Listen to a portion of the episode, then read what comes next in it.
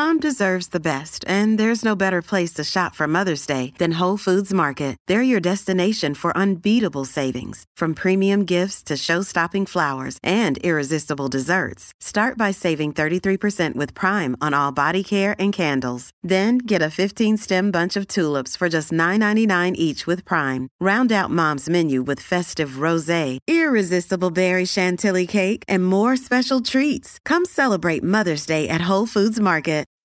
When Sweet Tarts dared to combine sweet and tart, they thought, why stop there? Why not create other exciting and unexpected combinations, like rainbows and ropes, or fruity and gummy, or chewy and more chewy?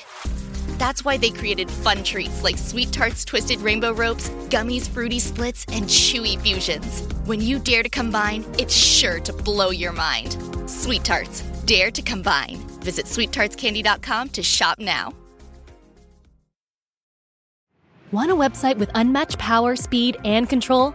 Try Bluehost Cloud, the new web hosting plan from Bluehost, built for WordPress creators by WordPress experts. With 100% uptime, incredible load times, and 24/7 WordPress priority support, your sites will be lightning fast with global reach. And with Bluehost Cloud, your sites can handle surges in traffic no matter how big. Plus, you automatically get daily backups and world-class security. Get started now at Bluehost.com. If you're thinking, I should go for a run today, but it looks like it could rain, Sierra says save on epic rain jackets. If you're also thinking, but I can't go out in these beat-up old running shoes, Sierra says save on top brand running shoes. And if you're still thinking, but I'm also busy performing brain surgery, well, then we say, you really should have led with that. Sierra, let's get moving to your local store, like now. Go! This is the Olive Magazine podcast, a weekly slice of food and drink chat brought to you by the team behind Olive Magazine. I'm Janine, Olive's food director and podcast host, and this is episode 166. This week, Ellie chats to Andrew Baker, journalist and author of new book, From Bean to Bar: A Chocolate Lover's Guide to Britain. They talk about the bean to bar movement, why single origin is important, and how to taste chocolate. A little clue, most of it is in the smell. Hello, I'm here with Andrew Baker, who is a journalist and international chocolate judge, and he's just written a book all about bean to bar chocolate. So it's sold as A Chocolate Lover's Guide to Britain, and as a chocolate lover, I'm excited to find out more about the world of cocoa. So let's start off with what bean to bar means for chocolate. Okay, bean to bar means pretty much what it says. We're talking about chocolate that is made on a small scale by people working with carefully sourced cocoa beans, and they're in charge of the whole production process, from collecting the beans through roasting them, processing them, and making them into the chocolate bar. So it's like one small group of people has charge of the whole process. Okay, and so the origin of food and drink we consume has been prominent for a while now, especially when you think of coffee and craft beer. When did the bean to bar movement really start to flourish in Britain? It took off in Britain probably about 10 years ago, but the seeds of it, if you like, were in the United States about 10 years before that. Okay. With a company called Scharfenberger, who started to make chocolate from bean to bar in the most sort of basic way as a kind of weekend project. And it really took off. And they found a huge following in San Francisco and around there, and became very successful. And they were eventually bought out by the giant Hershey company for about $50 million, who promptly changed the way they made the chocolate, which is often the way these things happen. But that whole thing kick-started a kind of bean-to-bar movement. And it gradually spread all over the world. And things really started to happen in Britain about 10 years ago. And it's been growing slowly, but noticeably ever since. And who were the original people in Britain that started that movement? Well, one of the first two people that really got it going were a couple of people called Willie Harcourt-Cooze down in the West Country, and a man called Duffy Sheardown up in Cleethorpes in North Lincolnshire. So Willie has quite a name in the chocolate industry, but also a little wider. He's made documentaries and so on in the past. He's quite a flamboyant sort of character. but he's very passionate about what he does, and he's managed to build a successful business on very strong principles. And you can now get his bars quite widely in the UK. And Duffy up in Cleethorpes got going individually, sort of off his own bat, when he found out about this concept. And he was an engineer with a background in Formula One motor racing, of all things. And he thought that he'd like a go at doing this just from scratch. So he kind of built his own machines. And now he makes wonderful chocolate in Cleethorpes that is used worldwide, not only by chocolate connoisseurs, but by chefs and by other chocolate confectionery makers who really value the stuff that he makes. And he just does that from his... Did it just start in his... garden, basically. This is often the case with bean-to-bar chocolate making, that people start on the kitchen table or in the garden shed. They start in the most humble possible surroundings, because it's something that you can do very simply. You really need the minimum of equipment, and you can start with sort of machinery that you've improvised from stuff that you have around the home, and you can start in a very small way. And as word spreads and you start to get more successful on a commercial level, you expand what you do. So that, to follow the example of the two I've just been mentioning, Willie now has an extraordinary kind of factory complex in Devon, which is a series of huge sheds. He himself doesn't know quite how many, which contain very sophisticated chocolate-making equipment. But it still has that sort of sense of artisanal, amateurish, not that quite sure what we're doing, but we do. And similarly, Duffy has a very modern setup in Cleethorpes now, but it's still in a shed. I mean, it's quite a big shed, but he hasn't kind of deviated too far from his roots. And this is what I found very appealing, is that people who are making... a product that tastes very sophisticated, very finished, are still working in relatively humble surroundings, which is nice. Yeah. And they can often be close to places that mean a lot to them personally. And that's something that I wanted to write about in my book, which was this sense of place and a rootedness in their local communities, which I think is very important to what they do. Especially in a place like Cleethorpes. It's not the place you'd imagine a bean-to-bar producer to be, is it? Absolutely. So I think that's a great unique touch as well. It really is. And these are, I found traveling around the country that although what they were doing was superficially similar, they all want to make good chocolate in the right way. The way they go about it, there are sort of subtle changes in approach and subtle changes in the kind of bars that they're producing. And that to some extent reflects the way that these people live, the way that they've chosen to live. Often they're doing this for family reasons, because they want to live in a good way and work close to their children and be part of their local community. And often it's local shops that sell what they make first of all. Yeah. And I think that's really important. And this is something that's not just a food story, but it's a lifestyle story in the sort of broadest possible sense. And I find that really appealing.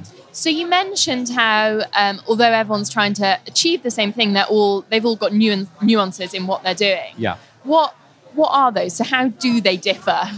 Well, the basic process of making a bar of chocolate doesn't differ all that much from somebody operating on the kitchen table up to somebody producing hundreds of thousands of bars a year.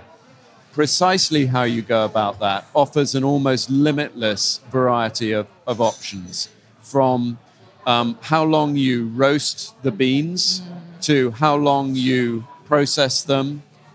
There's a thing called conching, which affects how smooth the chocolate is once it comes out.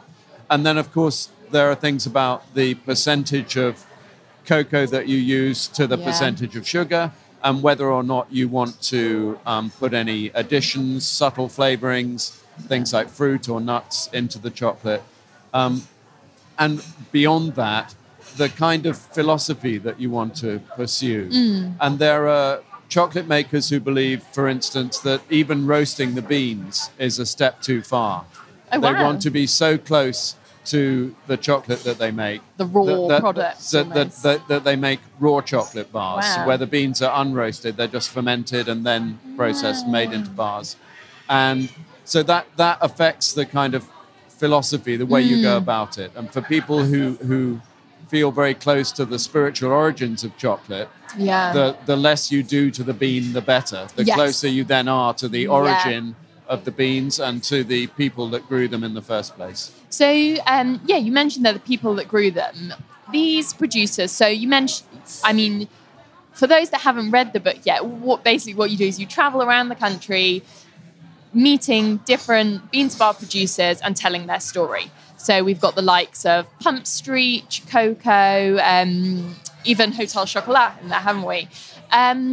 But what I want to know is, do they work? How do they meet the farmers that they work with?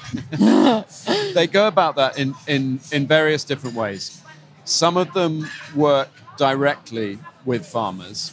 They spend a lot of time traveling out to the regions where cocoa is grown and meeting the growers and arranging to import their beans sort of in person. Right.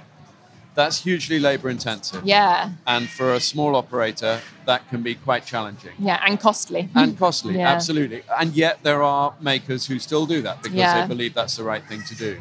And there are other makers who have made those journeys and have visited the farmers and understood the way they operate, but also forward relationships with kind of middlemen, traders, who can communicate with the farmers and assemble a consignment of beans, which will then be shared out among makers at this end. Right. So, for example, if you go all the way to the farm gate in Ecuador to source your beans and spend time with the farmer, and buy a couple of sacks of beans. That will be massively expensive when you get back to this country and start to make your bars of chocolate. Yeah. And you then have to sell the bars of chocolate for an enormous amount of money. Yeah. If you link up with trusted traders who will be assembling a consignment of beans for a number of makers in this country, then you can end up with what's effectively an ocean-going container load of sacks of beans that all come from farmers who are trusted and understood by the traders, and which will all be used by small makers at this end of the process. Right.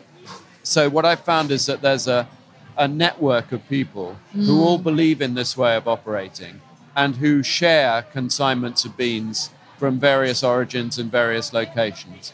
So that way the farmers get a proper price for what they've grown and the chocolate makers at this end know that the beans they're working with have been grown in the right way with respect for the environment and that the people who've grown them are getting properly rewarded.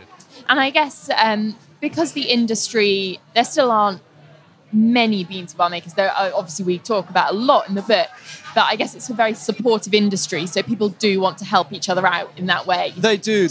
Or is there rivalry? Well, there's obviously rivalry, but it really is friendly rivalry. Yeah. I mean, I've been around the people who make chocolate now for a good number of years, and everybody wants to taste what other people are making. Yeah. And they often comment on what other people are making. And they don't always comment favorably. No. But they share the enthusiasm. Yeah. And they also share the beans. Yeah. And when a consignment of something interesting comes in from Vietnam, from Madagascar, from India, which has recently become a really interesting source of beans, then people have a go at making a bar or two themselves.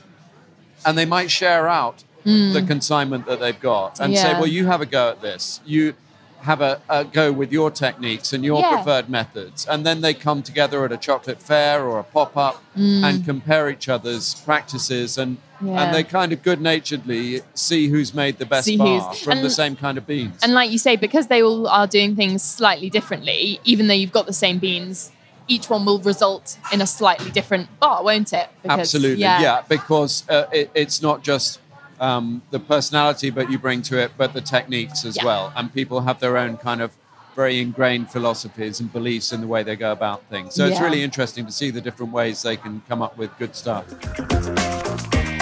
Stick around to hear more from Ellie and Andrew, including a masterclass in how to taste chocolate.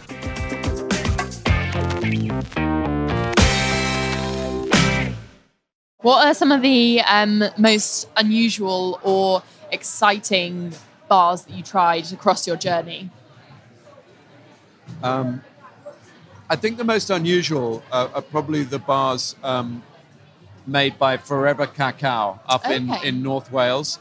a wonderful guy called Pablo, who lives in a really beautiful old farmhouse in the middle of nowhere in North Wales. Nice. And he makes raw chocolate. Mm. He first encountered chocolate when he was given an entire bar of raw chocolate at somebody's birthday party and ate it all in one go. A big bar. Nice work. And he had a kind of quasi-psychedelic experience. Nice. And he decided he needed to look into that further. So he explored the kind of spiritual history of chocolate. And he has a very deep belief that it's a very healthful and beneficent foodstuff and that it needs to be treated with the utmost respect. So Pablo makes these little bars of chocolate in his farmhouse kitchen in North Wales, and he makes only as much as he feels like making. Nice. He lives with his family in the farmhouse, and if he feels like spending time with his children, that's what he does. Yeah. And if he feels like making some bars of chocolate, that's what he does too. Yeah. He sells locally and he sells online. And he is absolutely not driven by the kind of capitalist profit model. Yeah. He's driven by respecting the substance that he's working with and respecting the people who've grown the cocoa. So his bars are, they taste unusual. You know, raw chocolate is not extraordinarily different in taste from roasted bean chocolate, but it is different. Yeah. And something about the way that he goes about it and the way that it's made, for me, infuses the bars. Yeah. And I just loved sitting with him and listening to his story and tasting his chocolate as we went along. Yeah. So he makes a wonderfully unusual stuff. And then sort of at the other extreme is Willy's Cacao down in Devon. And Willie works on a much, much larger scale, although he's very in touch with the growers, especially in Venezuela. He visits often. But he has a much more experimental approach to chocolate, and he's very much into flavors and even different colors of bar. And he will make an extraordinary white chocolate, an extraordinary matcha green bar. He will make chocolate that's flavored with additions. So it's much more sort of playful approach. And I love that as well. Yeah. And then down in Cornwall, you've got Chocolada, who make really beautiful bars where the ingredients, the addition to the bars, are locally foraged. Oh, lovely. So they make a wonderful gorse flower bar, which is one of my absolute favorite bars of chocolate. Nice. It's a dark milk, so that's a milk chocolate bar with a high cocoa content, and it's flavored with gorse flower, which obviously grows in abundance on the cliffs in Cornwall. And has a wonderful, gentle, sort of honey-ish flavor and odor to it, which is a very beautiful bar of chocolate indeed. So they're unusual. But I mean, what I love is tasting and comparing bars of chocolate that are made with beans from different origins all over the world, but also made in different cities around Britain. And it's really fascinating to me to see what Dormouse in Manchester have done with beans from Madagascar. Yes. And then compare that to what Duffy in East Anglia or Pump Street, who are also in East Anglia, Chocolate Tree up in Edinburgh, to see what they've done with the same kind of beans from the same sort of origin. It's just so fascinating. It's an endless different variety of flavors and approaches to try out. And I guess they're also all working with what they have. So like you say, in Manchester, they can't go to the coast and forage for their ingredients, can they? True. So that's interesting. It's seeing what they can do with the local produce as well. That's right. So you mentioned origin in the chocolate, and with coffee, you hear a lot of times single origin. This is a single origin bean and all this. Is single origin important in bean to bar chocolate, or are multiple beans used in bars? It's important because bean to bar chocolate looks to bring out something of the character of the beans. And that's obviously best achieved when you have beans from a single country. Yeah. Not necessarily a single location within that country, but beans from a single country tend to reflect the climate in which they were grown, the microclimate in which they were grown, the soil they were grown in. And and also something of an individual character themselves. So beans from Madagascar tend to have a kind of red fruit flavor, which is very distinctive indeed. Yeah. Beans from Vietnam might be more of a citrusy angle. Beans from Indonesia will often have a smoky overtone because of the way that the beans are fermented there, often over a kind of low fire rather than using natural fermentation. Yeah. So there is an individual character which is reflected in taste, which is, I wouldn't say it's easily identifiable, but it's usually identifiable in the finished product. So that's why single origin is important. It's not something that I would die to defend. No. But it's a really interesting dimension. Yeah. And it's something that bean-to-bar chocolate has that mass-produced chocolate doesn't have. Yeah. For obvious reasons of scale, somebody like Cadbury's can't say that all the cocoa in a bar of dairy milk comes from one location. The fact is they've got no idea. No. So it's just generic chocolate. Yeah. So a bean-to-bar maker knows pretty much exactly where all their beans come from. And it's important to me that the finished bar of chocolate reflects in some way the origin of the beans. Yeah. And some people take it even further than that, and they will have locations from a particular place within the region, from Ocumar in Venezuela, from Sambirano Valley in Madagascar. Hotel Chocolat make a bar from a single estate in Saint Lucia. Oh, yes, which they're very proud of. Yeah. And I think, that obviously takes it to extremes. Yeah. So you've got to work very hard as a connoisseur to identify those different flavors to that degree. But again, it's another level of fascination. Yeah. And I guess for traceability purposes, it's great to have that single origin, because you'll be able to, if something ever did go wrong, you can say, right, we can go back to this country, this farm, and we'll know what might have happened. Yeah, and it's traceability, which is important in ethical terms as well. Yeah.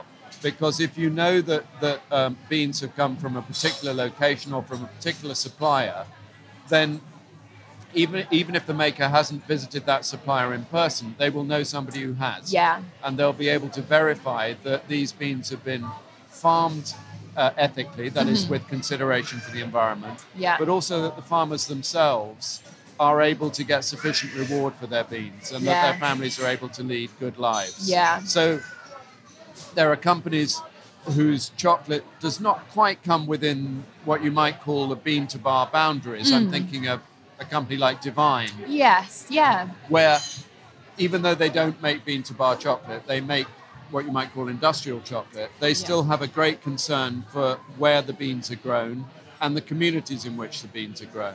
So you can broaden out the kind of bean-to-bar message to include chocolate that's made in a good way, that's made by people whose heart is in the right place and who have a concern for the farmers and for the crop itself, which is incredibly important. So I think you have already sold it to everyone listening, but... why should people be eating bean-to-bar chocolate? Because it tastes delicious. There we go. Reason number one. Because it tastes delicious. But also because there are dimensions to it that there aren't in ordinary chocolate.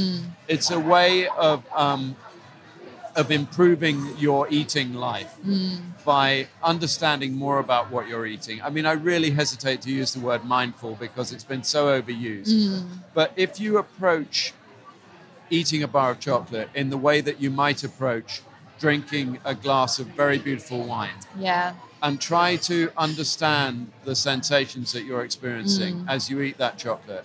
Then you are respecting the people that grew it, and you're respecting the people that made it. And you're also allowing yourself to have a really enjoyable experience. Yeah. It's not a chocolate, to my mind, shouldn't be about loading up with sugar and fat. It shouldn't be about getting an instant buzz or fulfilling some sort of craving about which we then feel guilty and dreadful. It should be a real pleasure. And I think that if you look for a bar of chocolate that's been made with care and made with respect, and then eat it with care and respect rather than sort of wolfing it all down in one go, then that's a really kind of life-affirming experience. Yeah. And the main thing is, it tastes really great. Yeah. It's a win-win situation. And the point is that a really good bar of chocolate made in the right way it might even only cost twice as much as mass-produced chocolate, but you get more than twice the pleasure from it. Mm. You don't have to scarf it all down in one go. You can take your time with it, and you can share it with your friends, and you can get so much value out of a bar of good bean-to-bar chocolate made by people in Britain who really care about what they're doing. Yeah. And I really, really hope that the book I've written persuades people to go out and try that out. Yeah. And, you know, to share the experience with their friends. So I think we should also talk about how you taste chocolate. Obviously, you're an international chocolate judge, so you know a thing or two about eating chocolate. But what is it you're looking for? What is it you're looking to smell, to taste, the texture? Can you talk us through that? Absolutely. So it's all of those things. And it's important to take your time with it. So unwrap the bar carefully and have a good sniff. Have a smell. See what you can get from the aroma of the chocolate. Because when you unwrap a bar of ordinary mass-produced chocolate, you probably don't notice how it smells. The reason for that is that it doesn't smell of anything much. If you get up really close to a bar of Cadbury's Dairy Milk, you will smell practically nothing. You'll get a faint hint of sort of sweet, hot sugar, drink cocoa and sugar and very little else. But the aroma of a proper bar of bean-to-bar chocolate should give you a kind of foretaste of what you're going to enjoy. So get that aroma, hold it obviously close to your nose. We've got some chocolate here now. Have a good sniff. I'm working. This is work, I promise you. I'm working with a bar of Willy's Sambirano Gold, which is a Madagascan dark chocolate, 71% cacao, one of my favorites. And I've taken it out of the wrapper. I've snapped it off. As you snap the chocolate, listen to see if you get a clean, clear snap. Is that what you want? That's important. That shows that it's been well made and that the texture is proper. If it's a sort of soft, if it kind of gives up without a struggle, then the texture will be disappointing. So a sharp snap. And then the texture, it should be smooth. If it's been beautifully conched, if it's been well made, you run your finger across it, the texture should be smooth. And the texture within the bar should be even. Nice and shiny helps as well. And then have a good sniff to see what kind of aromas you get. Yes. So is that where you'll get the fruity or the nutty? That's when you first get a hint of what's to come. Okay. And then break off a small bit, perhaps half the size of a postage stamp. Okay. Stick it on your tongue and try not to swallow it. Okay, wait for it to resist the urge. If you possibly can, let it melt on your tongue. Because one of the magical things about chocolate, one of the most wonderful things about chocolate, is that it melts at the temperature of the human body. Yeah. If it's been properly made and it's not full of fat and junk, then it will melt at the temperature of the human body. It will melt on your tongue. And that releases the natural fats and oils that are within the chocolate. Yeah. And it releases the aromas as well. Breathe in as it melts on your tongue, because a great deal of what you perceive as taste is actually aroma. Okay. So you get the aromatic oils in the chocolate, the aroma travels up the back of your mouth and to the back of your nose. Oh, wow. So what you perceive as taste comes a fair bit from your nose as well. Wow. Let it melt on your tongue and think about how the flavor is behaving in your mouth, where you're sensing sweet and sharp and floral and smoky, and work hard at the sensations that you're getting. And then eventually you can swallow it. And then think about the aftertaste. Think about the memory. Think about what, in wine terms, you'd call the finish. Yes. And then, if you've got time, write it down. Yeah. And then have another bit. Yeah. And then continue to enjoy those sensations. Yeah. And write down the things that it calls to mind. It might call to mind red fruits or a soft fruit, a banana, a mango. Might call to mind fresh flowers. Might call to mind honey. Or some sharper flavors, citrus fruits, smoky notes, perhaps. There's a whole different range of flavors that you can experience. And that's the way to taste chocolate in a kind of thoughtful way.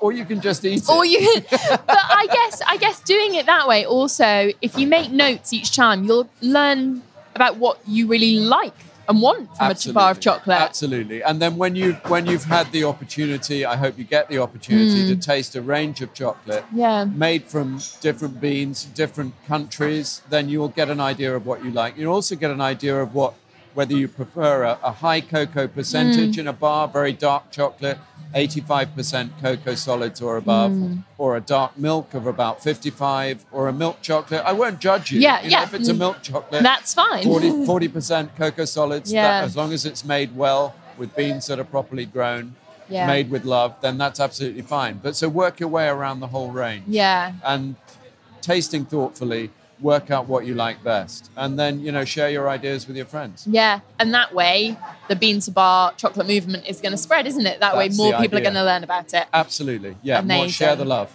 So go buy yourself a lovely chocolate bar as well. As soon as possible. Now. So that was the Olive Magazine podcast. If you liked this episode, please head over to iTunes and leave a review. We'd love to hear from you. If you'd like to find out more information on things in this episode, you can visit our website, olivemagazine.com. You can still pick up a copy of our August issue on the newsstand now, or go and download the app version. Bye for now, and we'll be back next week with more food and drink chat.